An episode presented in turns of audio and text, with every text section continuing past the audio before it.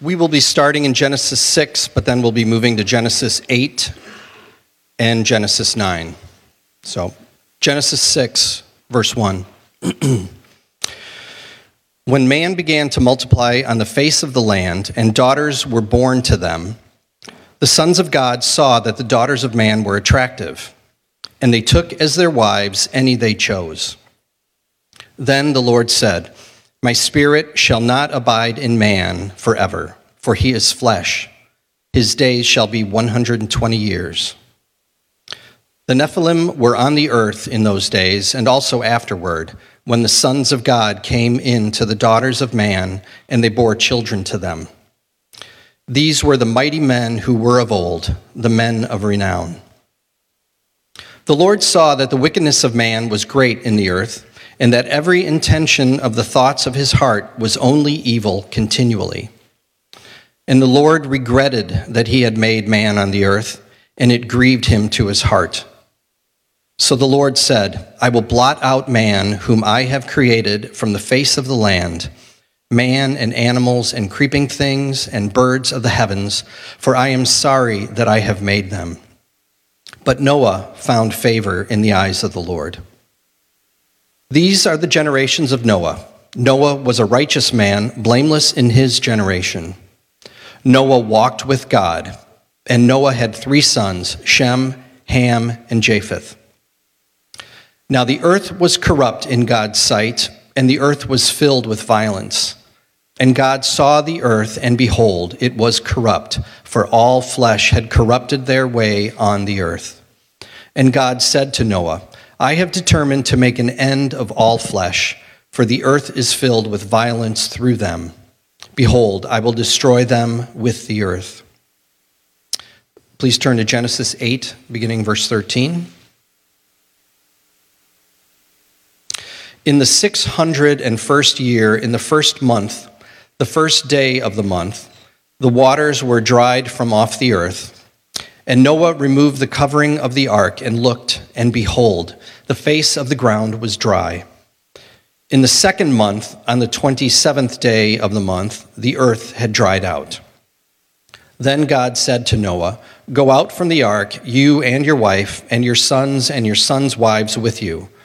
Bring out with you every living thing that is with you of all flesh birds and animals and every creeping thing that creeps on the earth, that they may swarm on the earth and be fruitful and multiply on the earth. Please turn to Genesis 9, 8 through 15. Then God said to Noah and to his sons with him, Behold, I establish my covenant with you and your offspring after you and with every living creature that is with you, the birds, the livestock, and every beast of the earth with you, as many as came out of the ark. It is for every beast of the earth. I establish my covenant with you that never again shall all flesh be cut off by the waters of the flood, and never again shall there be a flood to destroy the earth. And God said, this is the sign of the covenant that I make between me and you and every living creature that is with you for all future generations. I have set my bow in the cloud, and it shall be a sign of the covenant between me and the earth. When I bring clouds over the earth and the bow is seen in the clouds, I will remember my covenant that is between me and you and every living creature of all flesh and the waters shall never again become a flood to destroy all flesh. This is the word of the Lord. I think this is the most excited I've been about going to two services. The music is amazing, and I'm, I'm kind of pumped about doing it all over again. Um, that's right, yeah, give it up for that. Uh, a quick reminder before we get going this wednesday at 6.30 p.m we're going to have our lenten service and that's going to start a new section of our Through the Bible journey. It's going to pick up with the patriarchs and Abraham, or actually, yeah, with Abraham, with Job. And so today I'm going to end the section of the Genesis 1 through 11 creation story and, and bring the beginnings to a close. But to start us off, I want us to think about this question What would it, what would it take to fix the world? What would it take to fix the world? Don't worry, like a good millennial, I Googled it, and uh, the answer is money. The answer is money, so have a good rest of your day. That's, that's everything. Uh, one site suggested about $350 trillion would take care of things where we could cure most diseases, get clean water everywhere, get everyone access to education. We could end climate change. And don't get me wrong, these, this would be amazing if we could come up with that money and do these things. That's, those are good things. But I think we might suspect that the problem runs a little bit deeper. Because there's parts of the world, like Oak Park, where there's plenty of money and there's plenty of problems. And there's parts of the world that have less possessions and have a lot more joy. So perhaps we would have a more sophisticated answer. As Christians, we would say, you know, fix the, fix the people and you fix the world. But then what exactly would we fix? Their political party, their religious affiliation. We see evil flowing out of all kinds and groups of people, and no one seems immune. And so we know that the problem runs much deeper than, deeper than these surface issues, all the way to our core.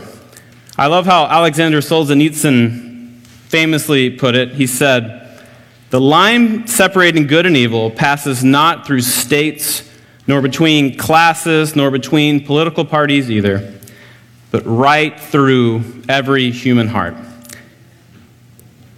Even within hearts overwhelmed by evil, one small bridgehead of good is retained, and even in the best of all hearts, there remains an uprooted small corner of evil. He's right, and it's important we get the answer right because our answer to the world's brokenness flows out of our explanation of how it became broken. And so, if we get the reason wrong, we're going to get the answers wrong. We're going to focus on the wrong things. So, deeper than the inequity and injustice and religious tension and international conflicts, underneath all of that, there lies a broken humanity. And we need an answer a little bit deeper than John Lennon's Imagine, I think. And this is exactly what Genesis 3 through 11 is about. It's about the origin of evil, it's about its effects on the world, and it's about God's final answer to evil. And the main point of these chapters is, is theological. The, the, the point of this deep past part of Scripture, the primeval history of who we are, is so that we can know who we are theologically. So I want us to begin this morning walking through the story so far, picking up where Gerald left off last week in the garden, taking us all the way to Abram. And then in doing so, I want us to focus in on the flood story and seeing how, particularly in the flood, these three signs or types or symbols of the flood, the rainbow, and the ark become, they carry over to the New Testament and they tell us about how does God view the evil in the world? And how is he going to fix it? So let's, let's run through the story. It's actually 2,000 years covered in eight chapters, starting in Genesis 3. So we picked up, we can pick up where we left off last week. Adam and Eve have fallen into sin and destruction and lost their thrones as the priests and rulers of the earth. But we see that God meets them in their shame, and like a caring father, he gives them garments and he sends them out of the garden so that they can't eat from the tree of life and stay alive forever in their fallen condition. But the evil that begins in the garden begins to consume everything around it. So much so that the main characters of these chapters are evil and violence, almost personified. This is a story about them. The next characters we encounter are Cain and Abel. They both come with sacrifices to God, but Cain's is rejected. We don't really know why, maybe because of his lack of faith. But Cain is enraged against his brother, and he kills him. And so Cain is cursed by God to be a wanderer on the earth. He's under a sort of double curse of the fall and then an extra curse for his murder. And yet God protects him and puts a mark on him, that, and God says that anyone who kills Cain will suffer a sevenfold vengeance. And then a few generations later, we meet a character named Lamech. And sh- we just see in him how far the violence and pride of Cain has grown. Lamech boasts, he said, if, if Yahweh avenges sevenfold, then Lamech avenges 77fold. Saying, you think, if you think Yahweh is scary, you should see me. Uh, and things are looking pretty dark and pretty grim. But there's a line of hope. We see that Adam and Eve have another son named Seth. And in the line of Seth, we see people who still fear God and who still call upon the name of the Lord. We even encounter a mysterious character named Enoch who walks with God and is taken up. But evil and its dominion grows, and the violence of Cain becomes the norm. Later on, we, we encounter in the genealogies a second Lamech under the line of Seth. And he has a son named Noah, and Noah means rest. And here's what he says He says, Out of the ground that the Lord has cursed, this one, Noah, shall bring us relief from our work and the painful toil of our hands. So perhaps he was hoping that his son would be the answered coming seed of Eve to fix the problem. The serpent crusher, we don't know. And Noah would bring a, a, temporary relief and reprieve from the violence, but he wouldn't bring a lasting one. And I want to pause here and just think about why is violence such a big part of the story right after sin enters the human race? And I think there's a connection between the corruption and the brokenness that humanity experienced in the garden in the fall and violence. And I think it has to do with the fact that we are created as worshipers. And what the fall did, it cut us off from the proper worship of God and kind of like lost children, we look for the next hope and we grab onto things and we form idols out of them. So we were made to be worshipers of God, and we're still worshipers even when we're disconnected from God. We just start worshiping the wrong things. So we bow down before pride and greed and self and the opinion of others instead of our Creator. And then violence flows out of that. Whenever these new idols of our heart are threatened, we get violent. Not many people are violent just for the sake of violence, although you do see that sometimes. We're often violent when something we love is threatened. And so for Cain, his violence sprung from his wounded pride, his jealousy of his brother. His sacrifice was rejected, the idol of pride was threatened, and Cain responded with violence towards Abel. And like this, violence is all often guarding things that are destroying us. We can imagine the danger of getting in between an addict and their addiction. Hide the, uh, the liquor from an alcoholic at your own peril. We can invoke that violence. And one way to know our own idols is to look at the things that enrages us, makes you mad, really mad. So someone cuts me off in traffic, and the fact that someone would be unjust towards me, of all people, May it never be. I am, I am mad, right? I am enraged because the injustice, my own pride felt assaulted, and I am angry. And I think this is also why we, we can put up with a lot of sins, except we hate when we see our own sins in other people. It enrages us. It threatens our pride and our identity when we see it mirrored back at us. And this is why you fight with a child who is most like you, right? That Whichever child reminds you most of yourself is the one that you will clash with the most. And I can see that happening in my own life. So I think we can all relate to this violence. And the story con- continues, and we read in Genesis chapter 6, verse 11. Now the earth was corrupt in God's sight, and the earth was filled with violence. And God saw the earth, and behold, it was corrupt, for all flesh had corrupted their way on the earth. And God said to Noah, I have determined to make an end of all flesh, for the earth is filled with violence. And so God's diagnosis of the earth in Genesis chapter 6 is corrupt and violent. And we see God mourning for the destruction of his good creation. And then his heart moves towards bringing an end to the violence and an end to the injustice. So God brings justice, justice and ushers in a sort of decreation of everything he has made. At the end of the flood, as the waters come and they cover everything, we find ourselves back in Genesis 1, where the waters cover the earth, and then they descend, and the land appears. The animals go forth. God gives Noah, this new Adam, the same commission where he says in chapter 9, verse 1 And God blessed Noah and his sons and said to them, Be fruitful and multiply and fill the earth. So here's a new Adam. Here's a new chance for the human race. And yet, Noah will, will end with the same failure as Adam. He soon gets drunk, and he's discovered by his children unclothed. And so the story of Noah ends with Noah naked and ashamed, having succumbed to the fruit, just like Adam and Eve. It's no different. Water got in the boat, as it were, and the brokenness of Adam still remains. But at this point in the story, God makes it clear that he will not continually bring judgment against the fallen and wicked humanity.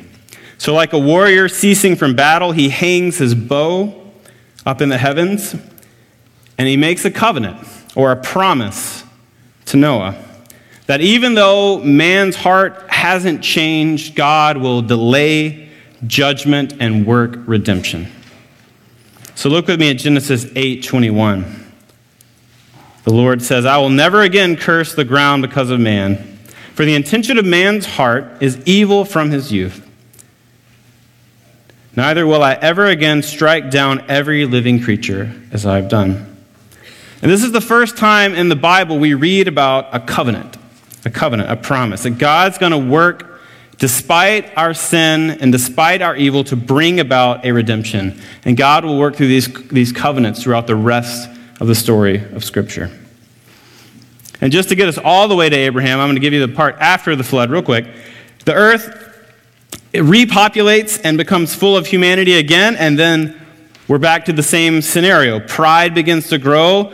Uh, the people build a tower at Babel as a shrine to the pride and the glory of man instead of the glory of God. And so, in mercy, God keeps his promise not to destroy, and this time he scatters the people, he confuses their tongues.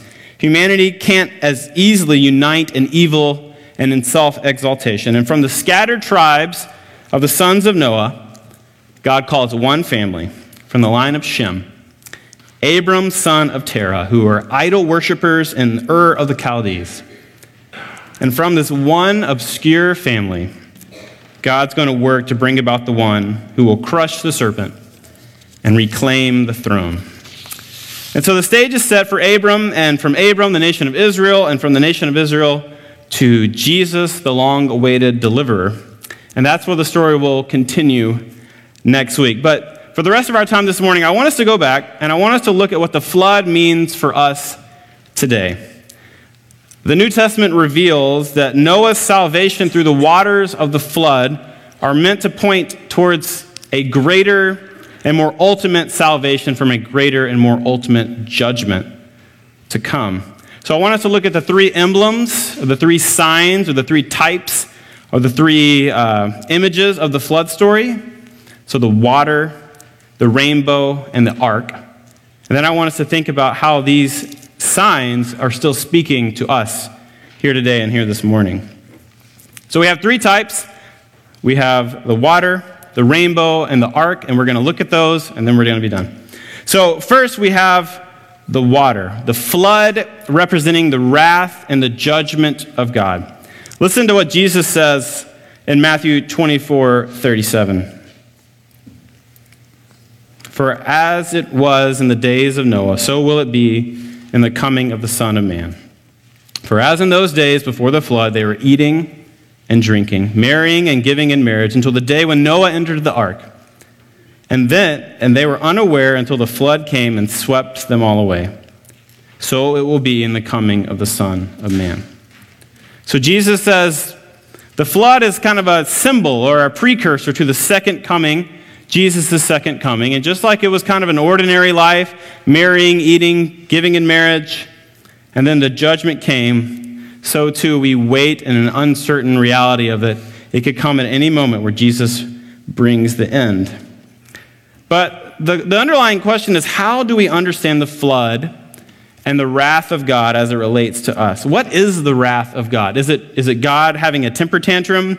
Um, And I was thinking about this, and I was reminded of a, a pretty powerful story I saw a couple of years ago. You might have seen it as well, where the father of uh, some of the victims of, of Larry Nassar, who was a doctor, um, he was in court, and the doctor was in the room, and the daughters who had been victimized were in the room.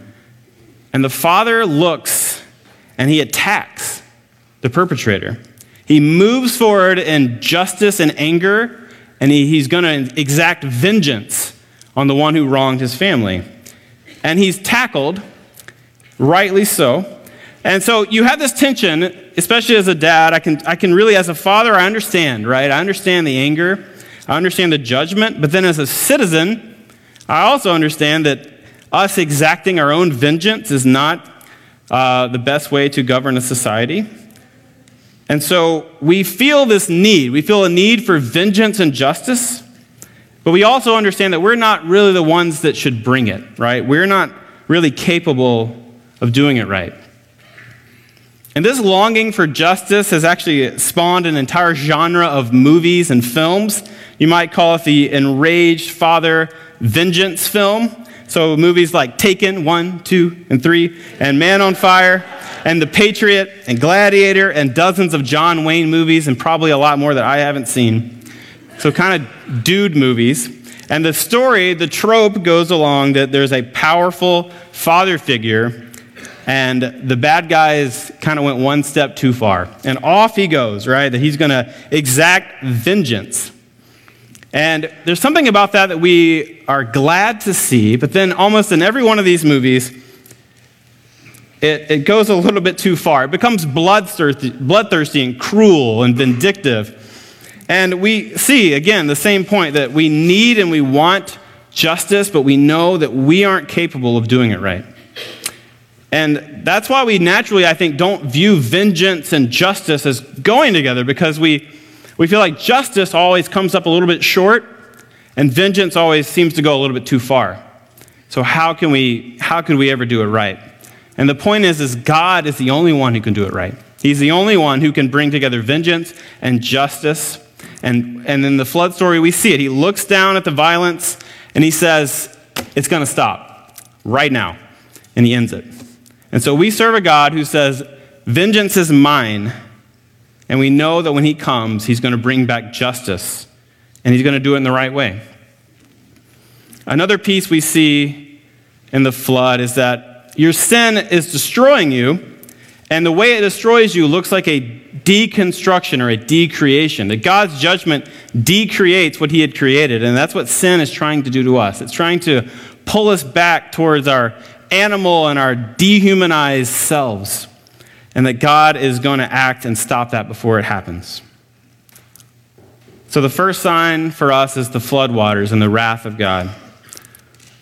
The second sign is the rainbow, or the bow. The rainbow and the patience of God. We, we see that God in the story says he will not continually bring judgment against a broken humanity.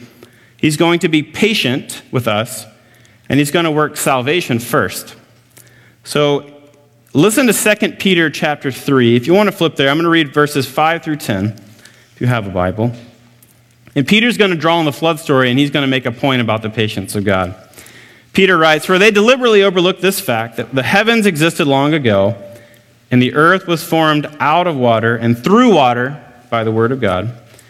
And by means of these, the world that then existed was deluged with water and perished. But the, by the same word, the heavens and earth that now exist are stored up for fire, being kept until the day of judgment and destruction of the ungodly. But do not overlook this one fact, beloved, that with the Lord, one day is a thousand years, and a thousand years as one day. The Lord is not slow to fulfill his promise, as some count slowness, but he is patient towards you, not wishing that any should perish, but all should reach repentance. But the day of the Lord will come like a thief, and the heavens will pass away with a roar, and the heavenly bodies will be burned up and dissolved, and the earth and the works that are done on it will be exposed. So, one answer we see here to the, the question of the problem of evil that we see, one part of the answer to that question is the patience of God. The patience of God. That And this is what the rainbow in the flood story symbolizes. It's not saying God will never judge, because he will. He's just saying, it just is telling us that God is patient. He's patient. He, we're under the covenant, right? There's a time that he has given us to repent. But one day, God will pick the bow back up, as it were. He's going to come and he's going to make things right. He's going to close every brothel. He's going to free every slave. He's going to end all the exploitation of the poor and the children. He's going to, he's going to make it all stop. And we're glad about those days. We, we can say with Amos, let justice roll down like waters and righteousness like an ever flowing stream. And I, I, I'd never realized this before, but in studying for this passage, I came across an amazing picture of this in Revelation chapter 10. And you don't have to turn there, I'll just kind of tell you the story. In Revelation 10, we see a symbolic picture of Jesus, and he comes down and he sets one foot on the, in the sea and he sets the other foot on the earth, and the rainbow has come down with him. The bow is back. Um, and Jesus speaks with the voice of a lion. He says, At last, the last trumpet is blowing and it's over. I've come to set things right. And a few verses later, in chapter 11, verse 15, the final trumpet blows, and the elders around the throne fall on their faces and they say, We give thanks to you, Lord God Almighty, who is and who was. For you have taken your great power and begun to reign.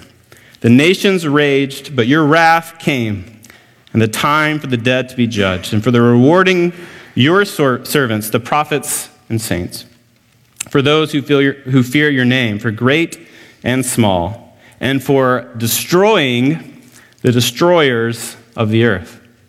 Destroying the destroyers of the earth. That is what God is intending to do. That Jesus is going to come down, he's going to bring the bow, he's going to make things right, and he's going to destroy the destroyers. And that should feel like good news, and it should feel like bad news for us today, I think, because remember at the beginning that the line between good and evil is not somewhere out there in some other country or some other party or some other group, that it runs right through the middle of all of us. In our hearts, for God to make everything right, he has to end evil, even the evil inside of me. And so this leads us to the final type or the final picture that the New Testament makes from the flood story. And that's the ark and the grace of God. The ark and the grace of God. And this is the most important sign for us this morning because there's a lot of destroyers that are here today in this room, including me. But God has made a way. Jesus offers to forgive us. Christ has made a way for his people to pass through that coming judgment. And Peter picks up on this. Peter writes in 1 Peter chapter 3 and verse 20. He says, When God's patience waited in the days of Noah while the ark was being prepared, in which a few, that is, eight persons, were brought safely through the water. So Peter says one reason for the patience of God is to give, peop- to give Noah, to, he gave Noah time to get on the ark. And, and that's part of the imagery we find ourselves in. Noah, Peter goes on to write that the part of the imagery of baptism is found in Noah's ark. That just like Noah found refuge in the ark and passed through the waters of judgment, so we find refuge in Christ, inside Christ, covered by Christ, and we pass through the waters of death and judgment, and we come through the other side. That's the symbolism of baptism, that we find refuge in our ark, who is Christ. But God doesn't leave it there. He doesn't just fix those problems. He offers us a way this morning to extinguish the evil in our hearts, to begin that promised healing now. As Paul writes in Romans chapter 5 verse 5, he says, God's love has been poured into our hearts through the Holy Spirit who has been given to us. So when we come to Christ in faith, he forgives our guilt, he begins restoring our heart. And so this is where we find ourselves today. We find ourselves living under the rainbow, literally and metaphorically, knowing there's a flood coming and where God is going to make everything right and his people are going to be restored. And our, our, the question for me and for you today is how are you going to relate to this story? The writer of Hebrews says that Noah condemned the world in all of its scoff, scoffing and mockery. And by faith, he put himself inside the ark of God's salvation. And so, for some of you, if you've never accepted Christ, I would urge you to turn your hearts towards him this morning and by faith put yourself in him and get the forgiveness and the healing that your heart so desperately needs. And for those of us who are Christians, I encourage you to invite the Spirit into your heart this morning to begin the healing process and to continue the healing process of the broken and deformed parts of our soul. We'll have people available to pray at the end of the service if you want someone to pray for you. I pray that you let this word sink in. And um, let me close us all in prayer.